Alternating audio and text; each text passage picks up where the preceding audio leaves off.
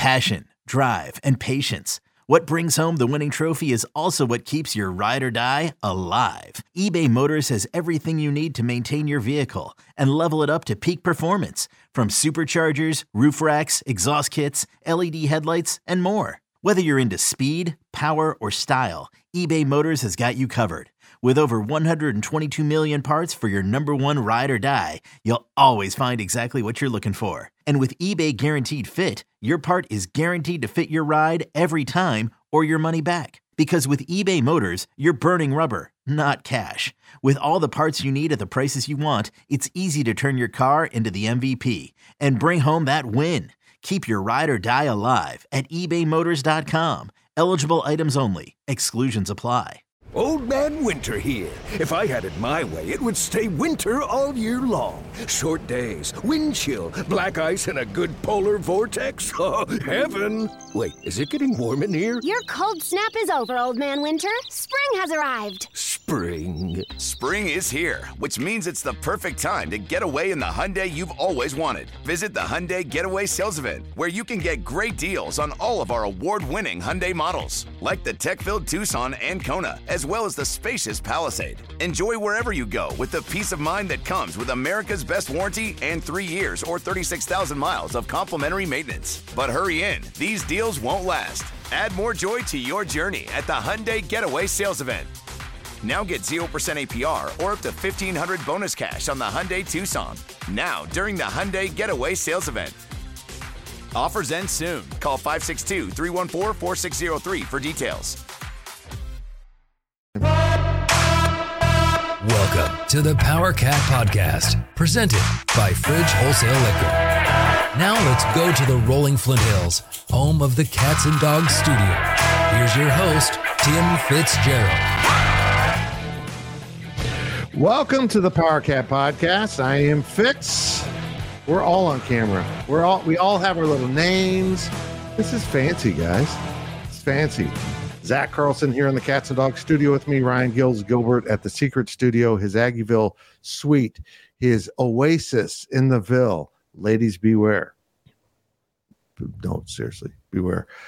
Uh, we're sponsored by the Fridge Wholesale Liquor. It's right up the street. And after last night's performance by the Kansas State Wildcats, I think we would all probably uh, probably need to stop in and get something. it was not pretty. It was like uh, Ryan Gilbert sending you a selfie at 2 a.m. It's not pretty. I Hey, don't I- send you anything at 2 a.m. Hey, ever. I, I I need to apologize to Ryan Gilbert. I got shamed by my own mother for how mean I am to Ryan Gilbert, and I go, but he's a known troublemaker. It's fine, mom. He he deserves this. But she says I'm too mean to you, Gills. So I Always listen to your mother, right? yeah, I do actually. I do. Uh, unless I hang up. Hey, um, we get into the fridge. Just go see the people at the fridge. Say, "Help me! I watched K State basketball on Tuesday night, and it'll be like a doctor's visit. They'll give you exactly what you need. Probably tequila after that. Uh, this is how it works. We're now on video, so you can watch us do the things we did without video before, and we kicked Gills out of the studio because the smell. And um, it's it's the same format though. You ask the questions at Wabash Station, and by you I mean our subscribers at Go Power Cat. They ask the questions, and then we answer them right here. Everyone gets to hear. Only the VIPs get to ask the questions. Here are your questions from Wabash Station. Zac Carlson is back in reading duties, and I never quite understood why he's back to being the reader, but it's like a it's like a visit home after a long time away. His voice is soothing. Soothe us, Zac. Soothe us. Well, I'm sick, so it's not. oh, that's right. Soothing. He's also sick, uh, so I'll be sick next week. yes. Uh, from Call Me T22, share your thoughts on the now released Big 12 football schedule for 2024. It's weird, and I and I mean this sincerely. And this is also a compliment to what the entire world observes that Oklahoma and Texas are, you know, the Big Twelve. That's what they think. But in their defense, when you look at a schedule without them anywhere on it, either school, it's weird. And it's weird to have schools that just a few years ago you were not associated with as, as an institution. Half this conference next season will be different from a year ago. It's it's insane. It's it's wild. Um, I look at this schedule and there's so many unknown factors.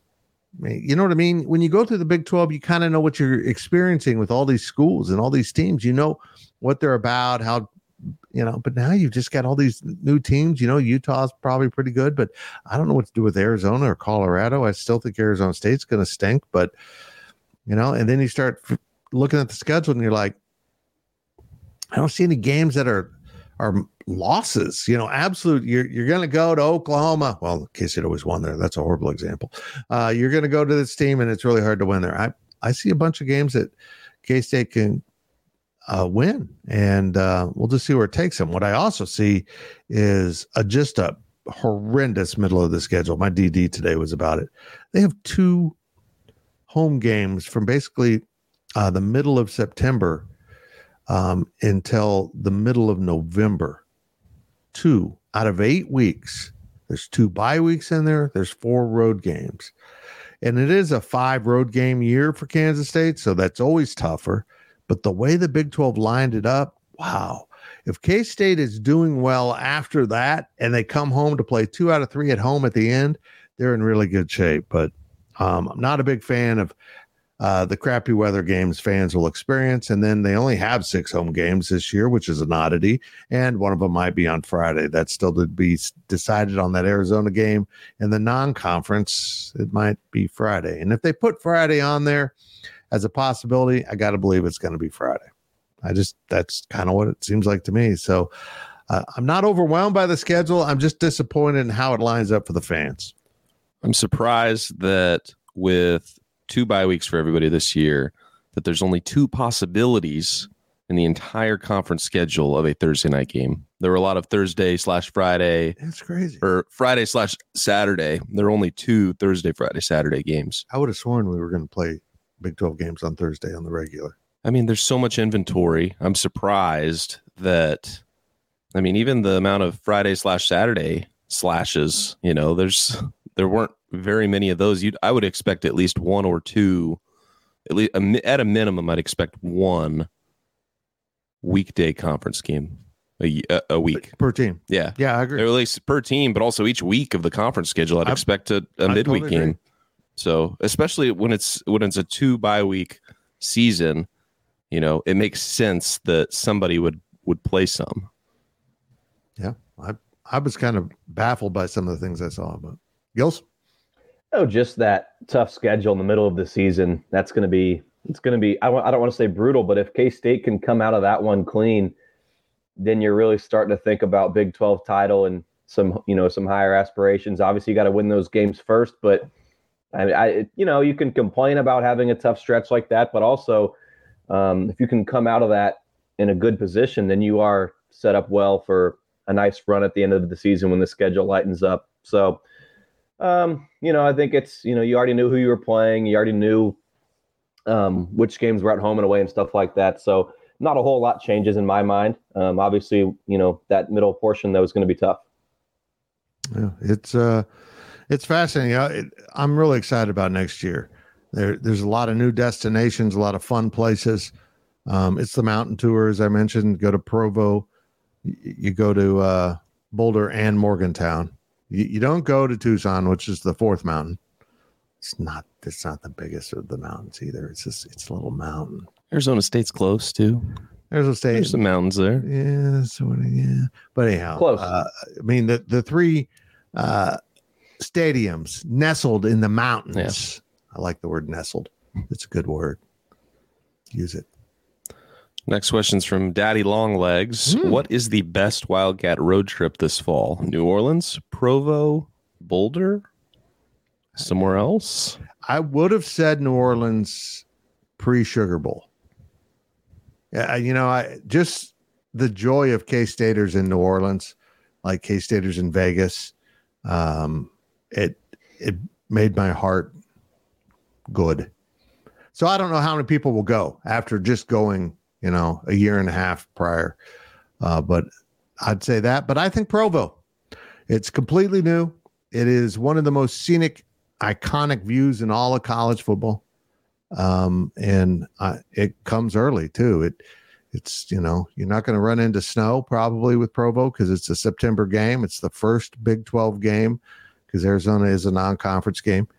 Uh, so I I'm I'm excited about Provo. I, I, might actually go on that one as I limit the number of trips I go on. But uh, I've heard so many wonderful things about the entire Provo experience um, and how the fans are and the stadium is, and I I really want to go to that one. I'm surprised that K State never got out of that Tulane trip, or at least moved it to a different year. Right. With like, this whole conference. I mean, they scheduled this years in advance, knowing that this, you know, before conference realignment, this was going to be a five road game conference year. It's an yeah. even numbered year. You have five conference games. That's how it's been since 2010 or 2011, whenever they redid the conference schedule. You know, once they lost teams and everybody went round robin. So that's the biggest surprise. And if you're mad about the schedule, I think that's probably the thing that I'm most mad at, I guess, if you're a K State fan, is you have five conference games and you have this game at Tulane. Yes, it sucks that K State starts on the on the road for conference play again. You know, I think you got to pretend in your head Arizona's a conference game yeah. and you get it at home. I think that's the the only consolation there. But I think if if you look at the schedule and if you're most frustrated by something, it's not the you know the 10 weeks where you only have two saturday home games in good weather you know i think it's you should have gotten out of that new orleans game that tulane game and moved it to a different year to get you know a similar opponent that you can bring home um, you know i think that there's you know especially with colorado coming to the conference getting out of that series i think there were opportunities to take care of this tulane problem but like you said i think before you know the sugar bowl i think new orleans definitely would have been been the right. spot. But you know, once you've been once, you know, in less than 24 months, I don't think you need to go again. So I think that Boulder's probably going to be the one that the most K State fans will try to get to. Uh, but I think Provo's, like you said, probably the best road trip of the bunch. Gills? You guys know my answer here, right? Yeah. Without whatever. question. Whatever. Any trip to Pittsburgh. What, even what if you're not you a, you know, a fake any, Yinzer, what is it? Yeah, he's a fake Yinzer. Yinzer, you're fake. Born you're not a Yinzer. You're a pretender. That's all I've got to say. Any opportunity you get to go out there, it's a great opportunity.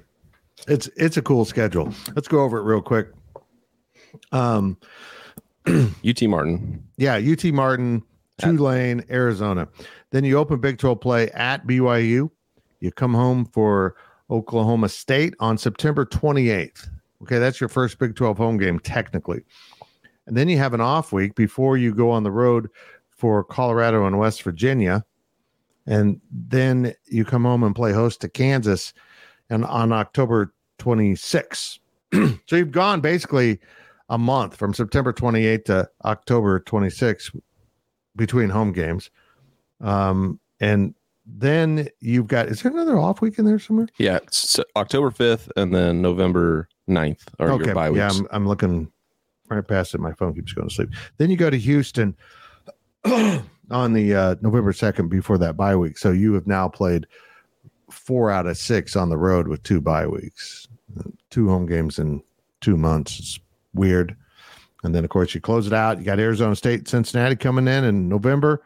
And then you go to Iowa State. And the governor of Iowa has promised me lovely weather. But it's Iowa, so they might think a blizzard is lovely. I, I, I, they're, they're people of the North. I don't understand it they play well in snow. I don't know if you knew that. This happened last year, didn't it? With K State, I think they had UCF at home um, after the Missouri game, right? But there was a bye week, and then there were two road games. Like it was a long time. I think K State had like one home game in a X number of day stretch. So this is like the second year in a row Fitz that this has kind of happened yeah. for K State. Yeah, I think it's like the day after the Arizona game, all the way to the day before the KU game. I think it's like 45 days or something. I think the last time, if I recall this right, one of the last times we had the two bye calendar alignment. And then, 2019 was the last time. Okay, so and then was, 2016 had it, but also 2016 wasn't the result of the calendar. It was the result of there was no championship game, and the Big uh-huh. 12 decided to play all of their final games on championship game Saturday. There was one season where K State had two bye weeks and two Thursday games. So I had four Saturdays in football season where I could sit around and watch football. It was, it like was 2014. Glorious. Yeah. That's not going to happen this year as much, but uh, I, I do kind of I like the schedule. I'm, You can get three that if they put that game on a Friday. yeah, there you go. Well, that's great. Uh, then the Friday night. So K State fans would only have five Saturday games and, and a Friday night game. Yeesh. Yeesh. Oh, well. The games are winnable. That's the important part. Yeah. Brings up the next question from Came to Elevate.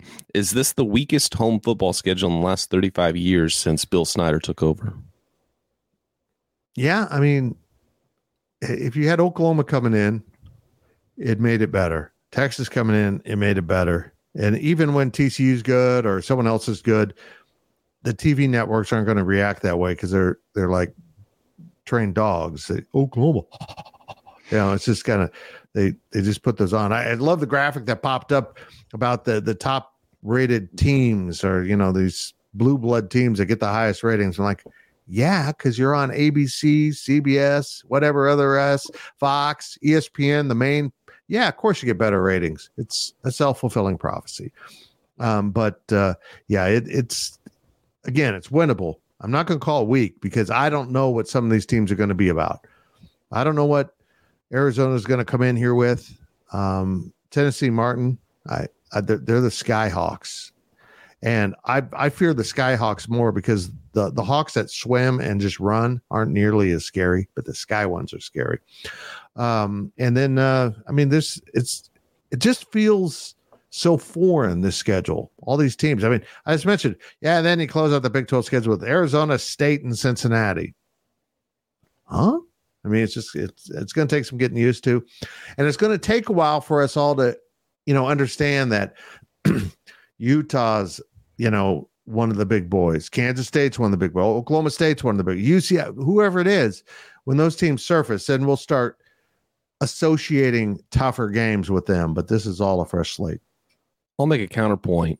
This is one of the hardest and toughest Hmm. Conference schedules. And I'm going to include Arizona in that. You have Arizona, the Alamo Bowl champs. They beat Oklahoma. Right. You have Oklahoma State, Big 12 championship game participant. They sort of. You have. Kansas, who is up. Just, I mean, it's not the Kansas of old. You look at, you know, true. previous schedules, that's a win you can circle on your calendar. Granted, yes, it's in Manhattan this year, but it wasn't like last year's game was easy. And that's going to be the theme. Do you think fans will be a little stoked after a month with no home games to have Kansas? They're going to be excited. Hmm. I think they will be quite excited after four weeks drinking. off. But you look at those first three games, those are very good opponents. Mhm. So, yes, you look at the back end Arizona State, Cincinnati, start off with UT Martin, an F- FCS school. You know, it's there are some bad teams on here, but I would argue that playing Arizona, Oklahoma State, and KU at home, you know, it's it's a favorable draw for K State, but those are certainly tough games. And if those were reversed, I don't know if K State wins those games. Agreed. Any thoughts over there, Gills? Anything? I got two words, Fitz. You know what they are? Uh, I'm ugly. I agree. Oh, thank you, Yeah. thank you. That You are ugly though. Yeah. I, I'm aware of that. That's why I'm wearing this to cover up the sides of my face. The headphones make me more attractive. Last question of the first half is from Cat in Colo. I think this is a K State fan in Colo. I'm going to guess that he or she will go to the Boulder game. That's my guess. I, I would think, think they so. they're probably interested. Mhm. Is there a reason why K State has two bye weeks in this year's schedule? Is that true of all conference teams? And is this a good change overall? Zac, explain it. I, I did explain it a little earlier, but essentially, when you have an early Labor Day, so on the first or second, and then That- it just really screws up my fashion. when it br- you like wearing white a lot. I know. I did. I like. I got white shoes. I like to wear. Um, so you have an early Labor Day, usually the first or second, and that means that the first weekend of December is going to be that Saturday is going to be the sixth or seventh, essentially. So it adds in an extra week into the calendar every you know four or five years. I think 2024 is definitely there. I believe 2025 will also have a similar setup to where there's probably going to be two bye weeks, but for the three or four other years between these instances. I think it's uh, 2019 was the last time. I didn't look at 2020, but I would be fairly certain that 2020 it's probably fit, maybe not certain, but 50 50 that 2020 probably would have been a two bye week Yeah, year. It was a, I mean, it, they had three, but they only played 10 games. But anyway, um, essentially, it's just a, the way the calendar works and how conference championship games are scheduled. You know, maybe the NCAA will move up, you know, week one to what week zero is now. I think they probably should. I think Yeah. everybody should be allowed to play on week zero. So everybody can get a second bye week. I, I think that I would prefer that. I think most teams would prefer Well, that. wouldn't it be better for the players? yeah, better Right. for the players. I mean, especially especially if you are expecting the players, you know, from the top 12 teams in the country to play two additional games potentially than what the national champion has to play today. You know, I think that you're going to want to see some additional, you know, lengthening of the if you're going to lengthen the season on the on the back end, I think you should lengthen it on the front end. That way you can have an extra period of rest. But I think it's I- I think that seasons with two bye weeks are good for college football. But is this a good change, bad change? It's just what happens. Yeah. It's it's just how the calendar worked. So, question from Gills Oh. for Zac: Okay. Is this intertwined with like?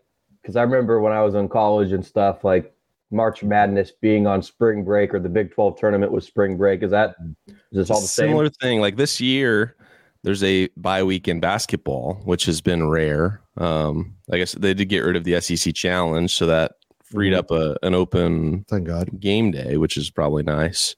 But yes, the conference tournament and the NCAA tournament are a week later than normal, but also the calendar does have to reset for that too. You can't just keep having it on the same, you know, dates and move it up two days. At a certain point, the calendar resets and it goes back to, you know, the third week or whatever the Yeah. the technical start date is. But just kind of a weird year, 2024, having extra stuff. And we get a February 29th. And we get oh oh it is leap year. it is a leap year. So happy birthday to all those six year olds. do you do you know we're supposed to have 13 months 24. that they change the calendar at some point and there's supposed to be 13 months? Maybe. and um this is what i was told. Yeah i was on that tiktoker you know where Mm. uh, all the everything's true. Um and there's supposed to be 13 months and if you do 13 divided by 20 or whatever you end up with one extra day and that's supposed to be christmas. It's not a month in a month it's supposed to stand alone. That's this is what, this is what i learned from the tiktoker. I also learned that uh, aliens are you might be an alien Huh. and i think gills is a lizard person that's that that's believable that's it for the first half of the Power Cat uh, podcast. We're, we're, it's a questions podcast, but we've kind of gotten away from those brandings and just we're just doing the Power Cat podcast now. It's fancy, but we are sponsored by the Fridge. And let's take a break right now and hear from our sponsors. We'll be right back after these messages from our sponsors. Please visit the Fridge Wholesale Liquor, located at the corner of Claflin and Westport Road in Manhattan, Kansas. The national sales event is on at your Toyota dealer, making now the perfect time to get a great deal on a dependable new car. Like a legendary Camry, built for performance and available with all wheel drive, you can count on your new Camry to get anywhere you need to go. And with available features like heated seats and a multimedia touchscreen, you can stay connected in comfort and style. Or check out an affordable and reliable Corolla with a trim for every lifestyle, from the hip and agile sedan to the sporty hatchback. There's a dependable Corolla built just for you. Plus, both Camrys and Corollas are available in hybrid models, so no matter your style, you can drive efficiently and affordably. And right now, your local Toyota dealer has more vehicles in stock and is making delivery on new vehicles almost every day. So visit your local Toyota dealer and check out amazing national sales event deals on Camrys, Corollas, and more when you visit buyatoyota.com. Offers end April 1st. Toyota, let's go places. Welcome back to the show. Let's return to the Cats and Dogs studio. We are back. I forgot to play the music. This is just too much for me. I can't. I, You need a board op, Fitz. I know. You need to hire Yeah. one. He really does. These fancy guys like at WIBW and those big time things, uh, they got board ops. They got someone running the show. We're supposed to do it all. Is this music going to fade out like I planned? Oh, it did. Look at that. That's fancy. Every time I hear Cats and Dogs Studio, I think of the Nickelodeon show from the late 90s, early 2000s called Cat Dog. Cat dog. Cat Dog. It was a Was it about Daphne? it was a one animal one end was a cat, one end was a dog. So like Cat Willie Wildcat, but with a dog instead of a human. For legs, yeah. Like there's no rear end. It is two heads, I got to two animals. Four oh, four legs. There's no there is no there's bottom. No, there's no butt. There's no butt. How does one poop? That's immediately what I think. There was a question that was not answered. Yeah, it can't be answered. Yeah. I'm sure you could find that on TikTok, right, Fitz? You're probably on that. Yeah, yeah, yeah. I'll get side to the tick. TikTok I, I like to call it TikToker because it makes it sound more action based. Um, but yeah, I have to look that up. Um, but I one of my one of my pals, Robbie, who uh, now does stuff for another podcast, the the Locked On one. Uh, he helps out uh, with Drake. If you're not watching the Locked On Big 12, Drake's awesome. He's also the play-by-play voice of Savannah Bananas. Anyhow, Robbie uh, took uh, took Willie to task that he, it's his least favorite mascot because it doesn't make sense that we exclude the best parts of the cat and make them human. And I'm like, what are you talking about? Isn't the face of the cat the most important part? No, he thinks it's something else. And Robbie apparently likes cat butts and will not lie. Willie should have furry arms, furry legs, and a tail. I'm on the record of saying that. Willie should have a tail. Uh, I wish we could do surveys on the podcast. I, maybe we can. I, I see people doing surveys on the YouTube machine, and and but I would like maybe we should do it on our message board where it's VIP only. Nobody would agree with me. I want to know are is this a radical stand like you're in the 10% or fewer minority or is there like a secret stash of K-Staters like at 40% are like yeah Willie needs a whole body and we don't know about it isn't Riley part of that gang I don't know. I don't know what danger. I'm sure he's got a strong, strong opinion one way or another. Yes, yes, he does. He always has strong opinions, and I am of strong opinion that you should go to the fridge wholesale liquor. Get your cat butts into the fridge whenever you're in town. And I don't know when that'll be next. Maybe Monday night against Kansas, right there in the octagon of doom. But get to the fridge. They're wonderful people. Great selection, great service. The Fridge Wholesale Liquor at the corner of this and that in the town in which we live. And on with the podcast. Back to Zac Carlson with your questions from Wabash Station. First question is from Fervent Purple. K State couldn't score 20 points in a half of basketball. Discuss. They scored 12 in the second half against Nebraska. I, I point this out so that you understand it could have been worse. It was horrible. It was horrendous. They couldn't even get into offense. This wasn't because K State couldn't hit shots. They couldn't take good shots because Oklahoma's defense was that good, and Kansas State was not prepared to handle it. They don't have a true point guard, and it is now on full blast for everyone to see. They got to figure this out, or this is going to be repeated in almost every Big 12 game in which the coach can get his players to defend the same way now Houston and Oklahoma have. They couldn't run offense for almost the entire first half. It was really painful. Zac, go ahead. I don't have anything. I was waiting on I, you. I mean, I just don't even know where to start. There's no question. It says discuss. Like there's so many. There's a lot of issues, right, going on with K State basketball. You lose three in a row, um, but I think some perspective is needed here. Two of those three came away from home, and so there's no real shame in losing to Iowa State or Houston, in my opinion. Now that loss on Tuesday to Oklahoma, that was bad. You know, the offense was terrible, and I've been one of the biggest Tylor Perry critics out there, but I mean, TP was the guy that kept K State in that game in the second, half. And so, you know, against Houston, it was Cam Carter, right? He kind of kept K State afloat for a while, even it was a, a, a really ugly game. Am I here? You guys see me? You hear me? Yeah. Yeah, I went away for a sec. Um, that's best. Has obviously shown his abilities to score. So they've got the pieces there. Um, it's just really challenging. I think I don't know if it's this is on the staff. I know Jerome Tang would tell you that it is on his staff. He took all the blame against uh, after that loss against Oklahoma. He took all the blame, and so I don't know if it's really truly on the staff or these players just need to step up. But I mean the the guys are there, the scorers are there. Um, it's just a matter of of getting you know two of those three on any given night to have a good night. If all three of them are playing well and scoring, okay, you're you're going to be tough to beat. But obviously that hasn't been the case. OU's a OU's a, a strong defensive team.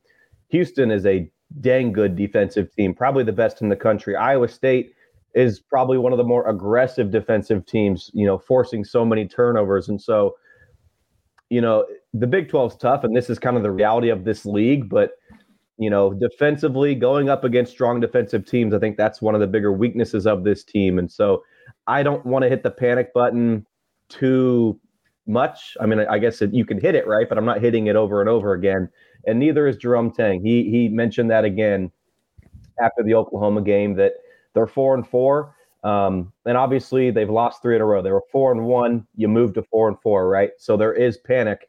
If K State was, you know, one and four, right, and and they moved to four and four, right, K State fans would be ecstatic after a three game winning streak. And so it's just the timing of when these losses have happened.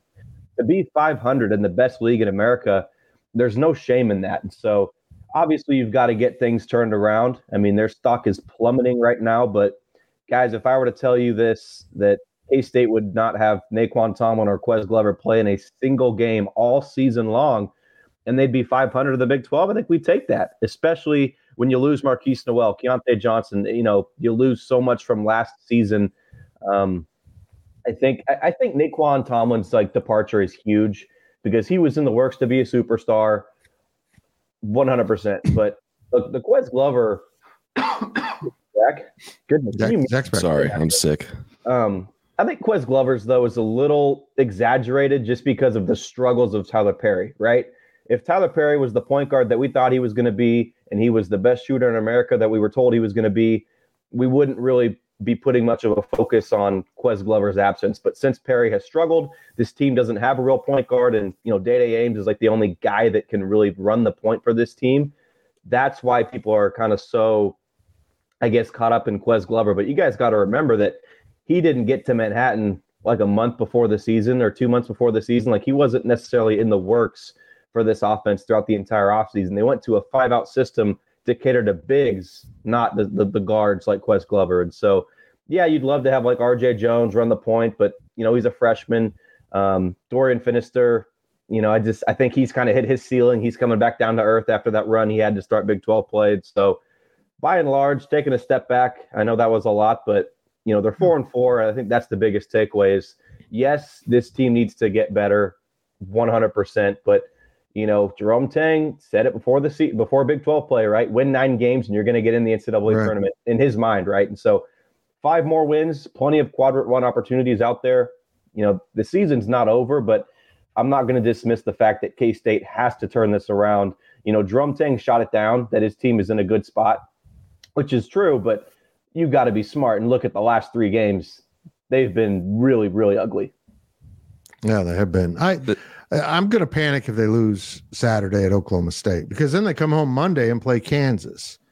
And and I said when this seven game streak started, span started, we're three games into that now, that if Kansas State can go two and five, it's okay. They're at, they're at 500 coming out of this incredible stretch. But I thought Oklahoma would be one that they might win. So now the pressure's on them. They've got to go to Stillwater and get that road game back because they they now just surrendered their West Virginia win on the road by losing at home. They need to get it back, come home and play Kansas and see what happens.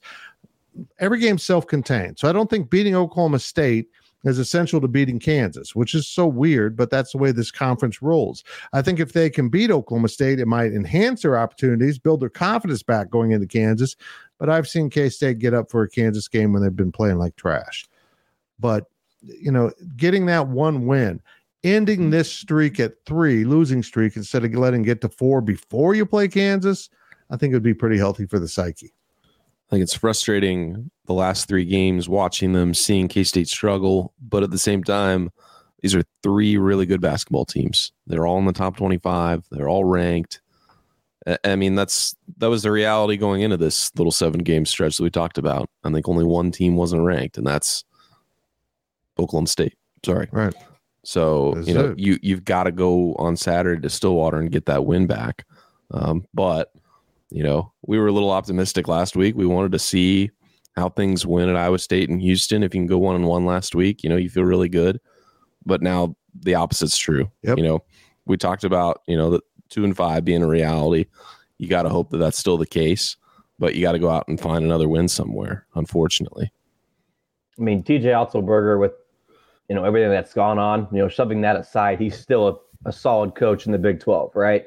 Yeah. Kelvin Sampson's a top 10, maybe top Yeah. five coach in the country. I agree. And then Porter Moser, guys, I thought he was going to lose his job. Like after last season, me and Zac were down there in Norman. There was just no life, no energy in that, you know, Lloyd Noble Center. Um, and, you know, just he, Kellis Robinett asked him two questions post game, and that was it. So it was very short, and nobody else had anything to ask him. But No media traveled with yeah, Oklahoma. it was crazy. Isn't that insane for a top 25 team for what a four or five hour drive up north? But from what we heard from him, I was very, um, I- I thought he, okay, I was like, okay, this guy's a quality coach. Um, he mentioned the defensive effort, you know, locking in for 40 minutes. And that's why really Oklahoma won that game.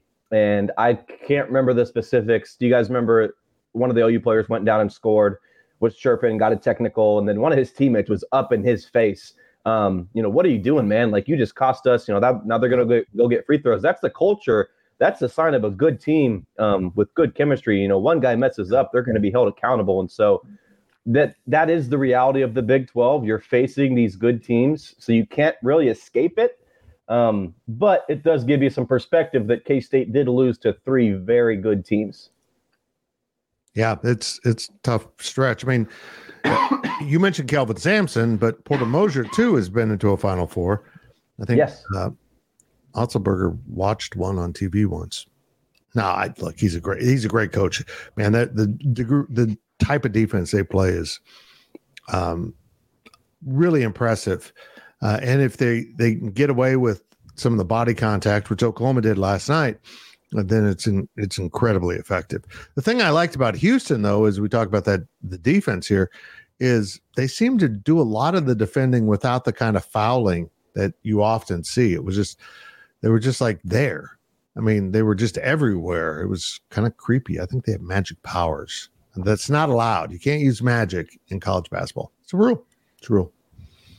Porter Moser Nick. went to the Final Four. Yeah. Who'd they who'd they beat in the to get there? I don't want to talk about it. I don't- Sorry, had to it's do it. not, It's not. Why do you, why do you do that? You're part of a, a K State podcast, and you just like bear the wounds of the fan base right here on the podcast, which now is on video, so everyone gets to see your evil, evil kills. Hmm. Next question is from Get Off the Schneid. Are there any are there actually any dudes on this basketball roster? And he puts dude dudes in quotes as I see what you're doing there. There's a lot of dudes. They're just not ready to be dudes. I think the young guys are going to be dudes. I think Cam Carter's a dude. He's just got to work on his ball handling. By God, Cam, please spend your off season working on your handle. Uh, You just got to, man. Um, yeah, it's it's not what we thought it would be, but as Ryan Gilbert said, when you start the season and you know two of the guys that you think are going to be in your main six seven man rotation suddenly aren't there, including a potential all Big Twelve type player, and I'm not going to say his name, but it uh, it's Nae'Qwan. Um, it just makes it really difficult, and it they've done a good job overcoming it. But as I said on my post game talk, uh, the Big 12 isn't just competitive, they're incredible coaches, and all of your weaknesses get just exposed. And that's what's happened at K State. Now they have to answer and find a solution to some of these weaknesses and overcome it. Or this is going to be what they do this season just a total nosedive. I mean, a lot of what sports are just copying what you see on tape from what another team did well, right? And so now that K State's, I feel like this is the bottom. You would hope this is the bottom. That now this staff can look and say, okay, you know, this is what's happening. Now I'm not. I, none of us are smart enough to realize those nuances. the X's and O's, all those schematics. But I'm sure that Rodney Perry and Ulric and all these, you know, they're gonna they're gonna tune in on some of these things. So um, you meant you you bring up a good point, Fitz, but this team does not have Markquis Nowell or Keyontae Johnson.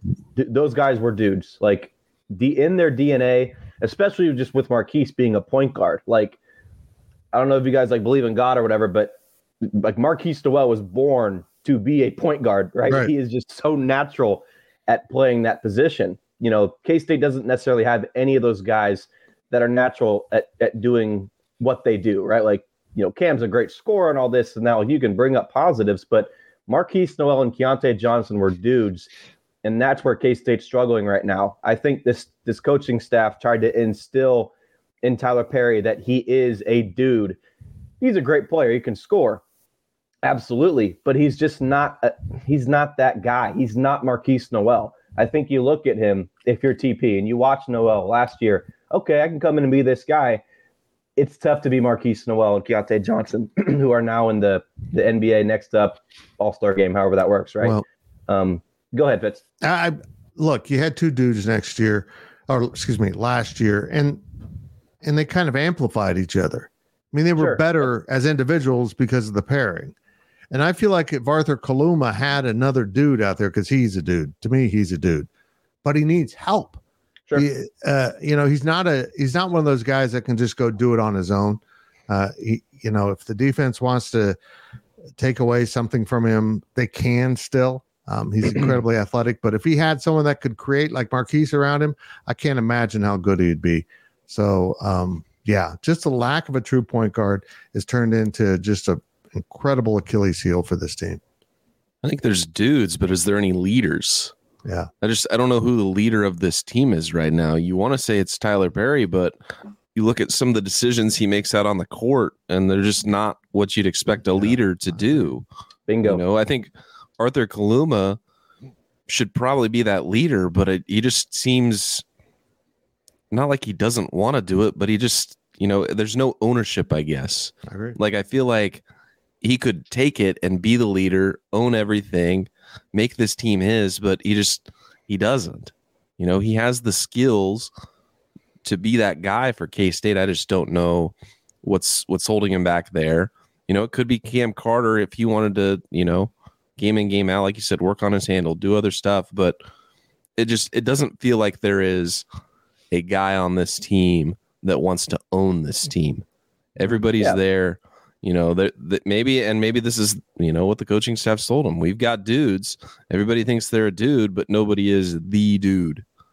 So i just i don't know what needs to change over the next few games but i i think it's somebody needs to be the leader.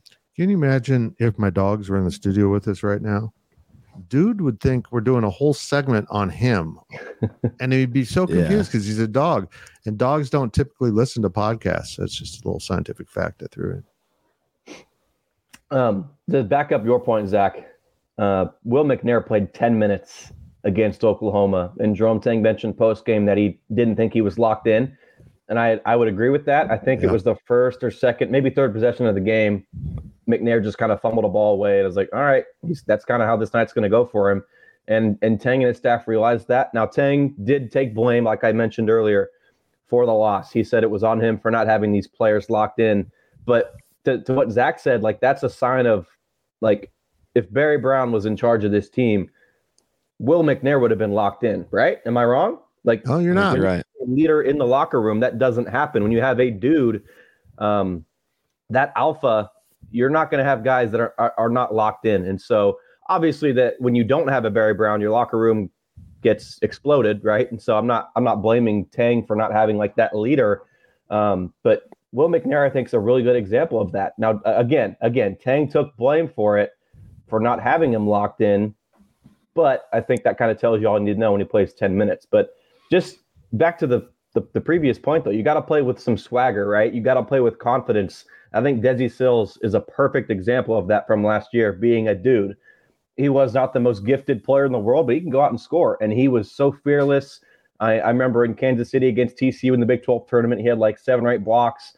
Um, you just don't see like Dorian Finister playing with that. He's passing up open shots. Um, not everybody on the roster is being timid and shy, but you've got to be aggressive, and that's part of being a dude is just going out and getting your own. Um, and so that's where this team again is just kind of lacking right now. You got to be if you want to be a dude, but you can't overdo it, right? Tylor Perry, I think, has pushed too much at point at times this season, and then I think a little recently he stepped back and wasn't aggressive enough. I think he was good against um, against Oklahoma, finding that balance, but you, you've got to you've got to have that aggressiveness, but you also can't overdo it and just force up prayers like we've seen Tylor Perry do. But also credit where it's due, TP was solid against OU. You know, finding his his good shots. Once he got going in the second half, first half he couldn't even get into offense, and he, he's just got a horrible habit of. Uh, if they're running down the shot clock of starting, trying to engage the offense way too late. I, I, at least once a game, he'll get himself in a position where he's got to just throw something up that isn't even a real shot, or he dumps it off to a teammate who gets the turnover for a shot clock violation because he catches the ball like Arthur Kaluma did last night with about 0.7 on the shot clock. I mean, these are some bad habits that he's got to clean up if this team wants to win close games. And I feel like there's too much variance in the rotation right now, especially this late in the season. You usually know who you have for your guys, but you're going games where Dorian plays a lot. Macaleb Rich doesn't play a lot, or maybe he plays a little bit more. You have Taj Manning going in, yep. Joe Colbert. Like it just it feels like the coaching staff doesn't know who the dudes are too. Like it feels like they're just throwing stuff at the wall to seeing what sticks. Like th- I think that like that's kind of Tang's point. I think saying this is on me. I think that they're realizing we don't have a set rotation right now of you know what works. You know, by this point, I think eight guys, nine guys, maybe we're playing regularly last year. You know, like Tykei Greene really wasn't a factor uh, uh, for the most part. He might play a few minutes here and there, but you know, coming to tournament time, he he really wasn't playing. He was you know, Keyontae's backup, pretty much. Yeah, like he, you know, that's the type of guy where I don't know who the comparison would be this year, you know, for this team, but it just feels like there's too many guys on the bench. I would love them all to play well when they come in, but there's just so much variance. You don't know what you're going to get when K State struggles, and and maybe there's an X's and O's thing that I'm just not picking up on. But generally, your guys are your guys, yep. and you can go ask them. You know, hey, we need eight points and four boards from you off the bench in 20 minutes. Like, you know, there should be some benchmarks there. No pun intended for your bench guys of saying, hey, we expect this of you each and every night. And it just it feels like K State's still trying to find out too much about themselves almost halfway into conference play. I agree. I agree with Again, all that. I, I just this is just such a frustrating state they're in because so much of it isn't of their own making. Um, you know, they they flat got beat on some recruits, some transfer portal guys, and and then you know you lose one the transfer portal guy you think is going to help with your guard situation. Again, Zac, you you mentioned you don't know who's going to step up off the bench, right? Like last year, Desi Sills, before he was inserted into the starting lineup, was like the sixth man that you could count on game in and game out to give you that energy, that boost. Um, that was, you know, part of this team's identity, right? And and you just don't have that. Some games, like early on in the year, it was Dai Dai Ames to start off Big 12 play. Dorian Finister was that guy. You know, Taj Manning hit a three, and like it's just those are great to get those contributions, but finding that consistency in your lineups. It, you know, it's January 31st right now as we're recording this, right? You've got to, you know, I think Kellis Robinett asked him like the first game of the year, second game of the year when this was happening. When are you going to start to, you know, figure out your, your lineups and what you like and what you don't? Um, and Tang said, you know, you'll you'll figure it out. Like once you start to see that answer will answer itself, right? But it hasn't. I don't think we've seen that yet, guys. Yeah, I agree. Next question is from Cat in KC. I bet he's me. from Kansas City. He's probably from Kansas City. How many more performances before the fans stop coming? Oh, they're nowhere close to that. Now, if Kansas comes in on Monday night and absolutely destroys K State, I mean, it humiliates them, that could have an impact. But uh, there, there's so few games left at home this season where they're down. I don't even know. I can't math it out. They there's five nine. home games. There five more. KU. That's good enough for me. I'll trust you at five. KU, TCU, BYU. Yeah, they're at four and four because they've played four on the road, four at home, right? So yeah, I look. These fans aren't giving up, but I did appreciate that Jerome Tang started his radio show last night with an apology because it was a good crowd. There was a lot of people there, and from the get go, K State wasn't ready. The crowd was ready, but the team just didn't lock in and and do anything effective for the first almost 10 minutes of the game. How they were even in the game at one point in the second half remains a minor miracle, but they spent so much energy trying to catch up. But the second something went wrong in that run, Oklahoma took back over. It's it it was a forgetful night, let's put it that way, or a memorable night, depending on how you want to look at this. Gills? Nothing. Nothing. Got nothing. Uh, uh, Now, see, Gills, I- this, yeah. we, we Uh, expect you to perform. Yeah, th- you're on a podcast as a basketball guy. Do it. I I don't want to like it. say I don't want to entertain this question because it's valid, right? That that was ugly against Oklahoma. The game against Nebraska was ugly, and so I get the question, but I just we're not there yet. Like you said, Fitz, you kind of hit it on the head. Um, especially with there's only five home games left, right? There's you know it with everything that Jerome Tang has done, and I've always said this, whether it was when there was two players that stuck around from Bruce Weber's staff, and everyone's like, "What the heck's going on here?" To you know, last year K State lost four out of five in Big Twelve play. Everybody thought the world was ending. Uh, Jerome Tang has earned our trust uh, as a head coach that he's going to figure things out, and I would highly assume that Right. the K State fan base, the students, share that opinion with me that what you know this little funk that they're in right now is something they can snap out of. So, you know, I, I would expect a rocking Bramlage Coliseum on is it Monday, right against KU. Um, I think it's you know there's we're not there yet. We're not there yet. I think for you know as great as Jerome Tang has been over the last 18 months, almost two years now, fans have loved him. But at the same time, the fans don't come to the games to watch Jerome Tang. They come to watch the players. And kind of like what we've talked about, there's guys, there's no real leader, there's no real star, I think, right now that the fans can connect to. I think Okay. Tylor Perry is probably should be that player right now. You know, you've got, like we've said, Cam, Arthur, Tylor. Those guys need to play well. You know, if if if K State's losing games and there's no quote unquote superstar, you know, a leader that's going out every night, putting on good performances, it's hard to like I feel like at this point in the season, this is one of the I don't want to say worst teams K State's had, but just hard to to watch as a fan. There's no real connection to like, you know, like last year, you had Markquis, you had Keyontae. Like you could buy into those guys and mm-hmm. watch them night in, night out, knowing that they're going to perform. You can't say the same thing about this team. And I think that's where you lose interest is just you don't know what you're going to get. And, you know, I think that's going to affect fan attendance if K State keeps, you know, sliding here. But, you know, we've talked about this tough stretch. You know, K State needs to stick it out. I think they will stick it out. But, you know, that TCU game, that BYU game, I don't know what the fan attendance is going to be like if if K State is still sitting on four games, I'll four say, wins. I'll say this. I'll just add this in. If they, if this spiral continues, I, I think where you see an impact is on those weeknight games. The middle of the week, they're playing at seven or eight. I'm I'm not coming in. I'll just watch this one on TV, and I think that's where the erosion will happen. The students will be there. Students are incredible. They'll be there. They'll do their thing, um, and the locals will be there.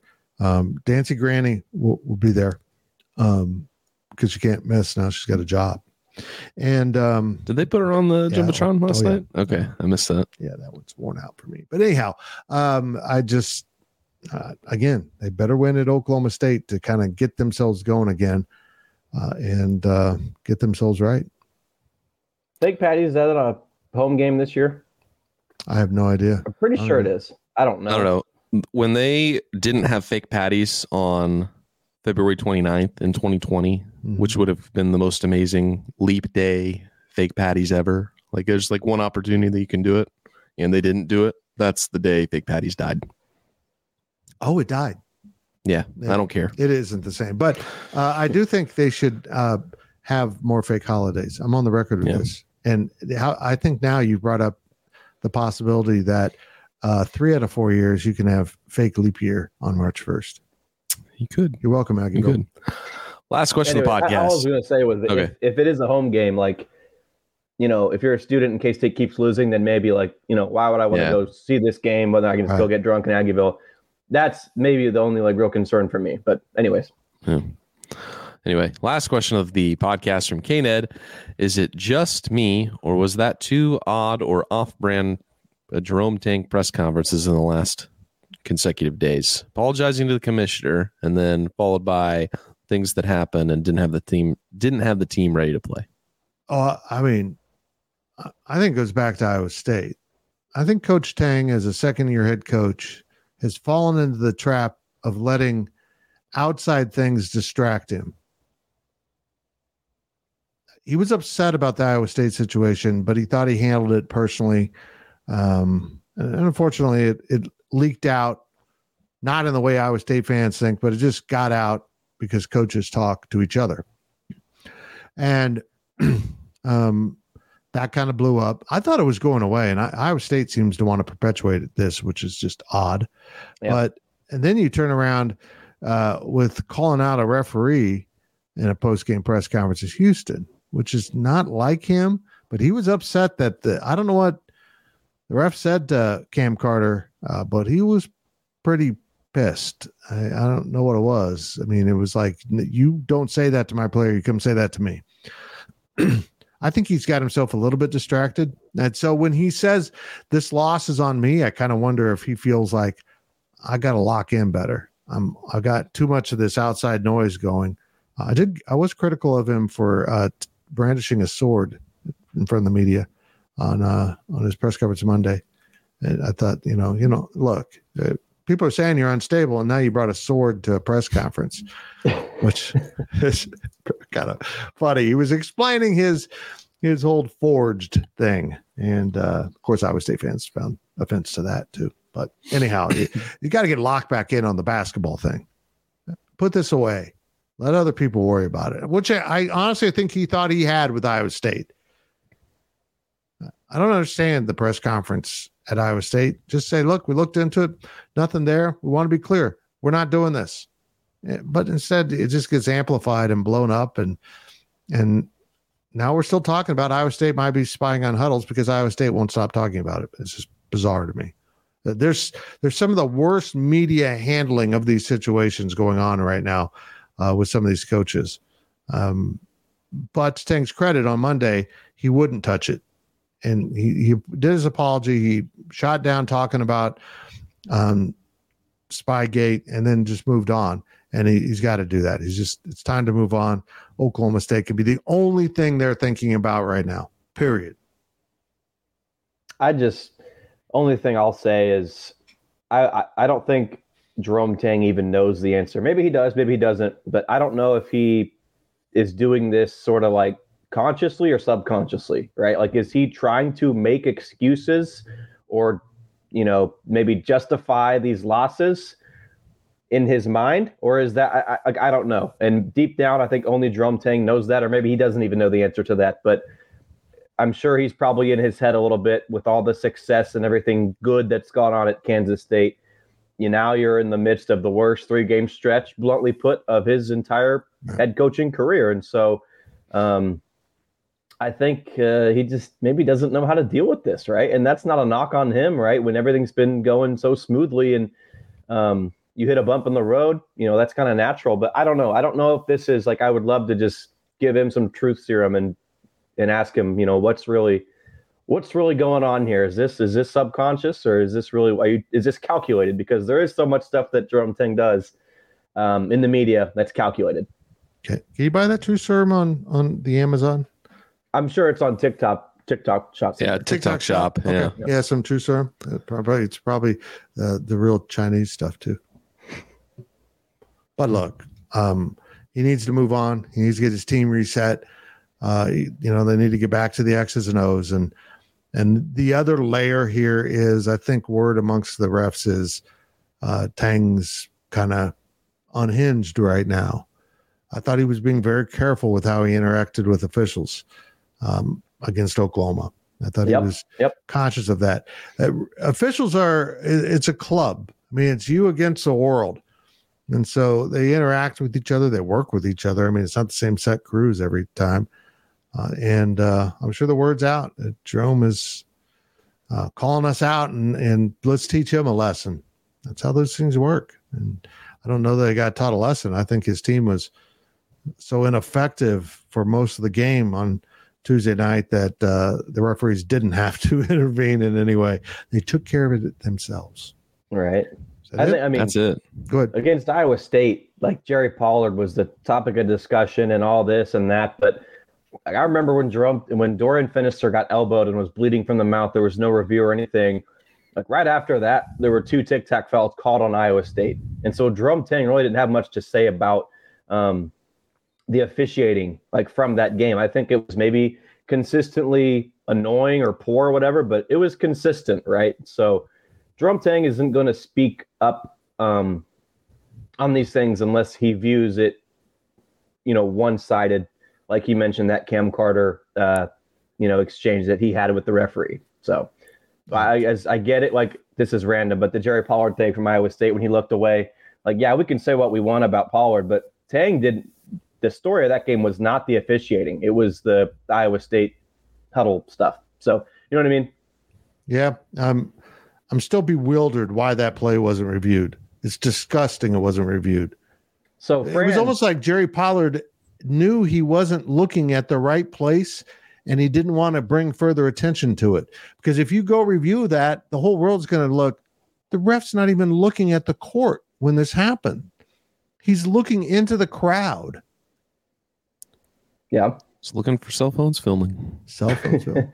Well, Fran, I tweeted out a picture of Finister's, you know, lip getting. I think Luke Sauber was treating him, and Fran had replied to my tweet and said that Jerome Tang could have called for a review, um, and the blood from Finister's mouth could have been enough to, like, by rule, the the referees would have to look at it, right? But I don't know if Jerome Tang just missed it. I don't know if Pollard said no, we're not doing that. I don't know the specifics on that, but um, I know that Tang could have had a chance to to um, ask for a review. I don't know if he exercised that or not, but that's technically the the right of the coach.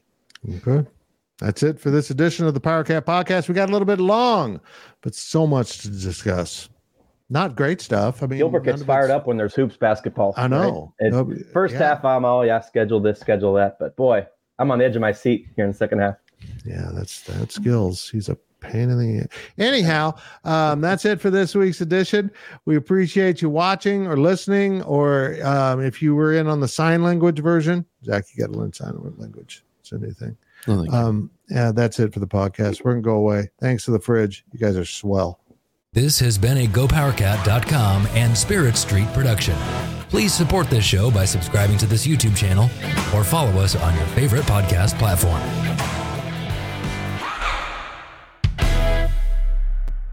It's the UEFA Champions League on Paramount Plus.